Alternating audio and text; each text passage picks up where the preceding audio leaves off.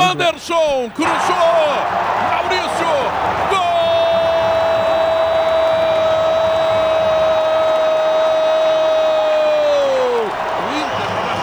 16 minutos, primeiro tempo.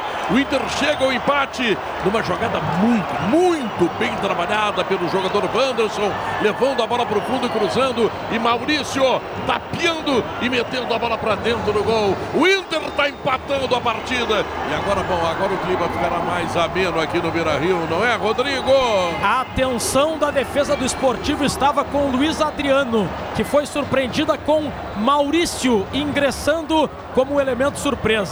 O Wanderson avançou pela ponta esquerda, fez um cruzamento a meia altura e o Maurício levou a melhor sobre o marcador. Errou de novo o time do Grêmio, vai sair o gol. Milagre de Breno!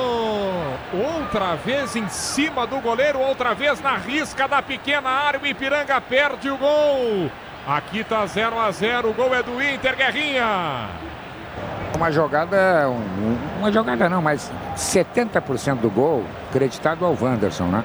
Que foi na linha de fundo e cruzou muito bem. E o Maurício espertamente se antecipou ao zagueiro e deu um tapa para dentro do gol, sem chance para o goleiro, 1 a 1 Bertoncello agora tudo igual. Terceiro gol marcado pelo Maurício neste galchão. O Inter com o um empate é segundo colocado com 20 pontos. Semifinais: Grêmio contra Caxias, Inter contra Ipiranga, os rebaixados do momento Esportivo e Aimoré.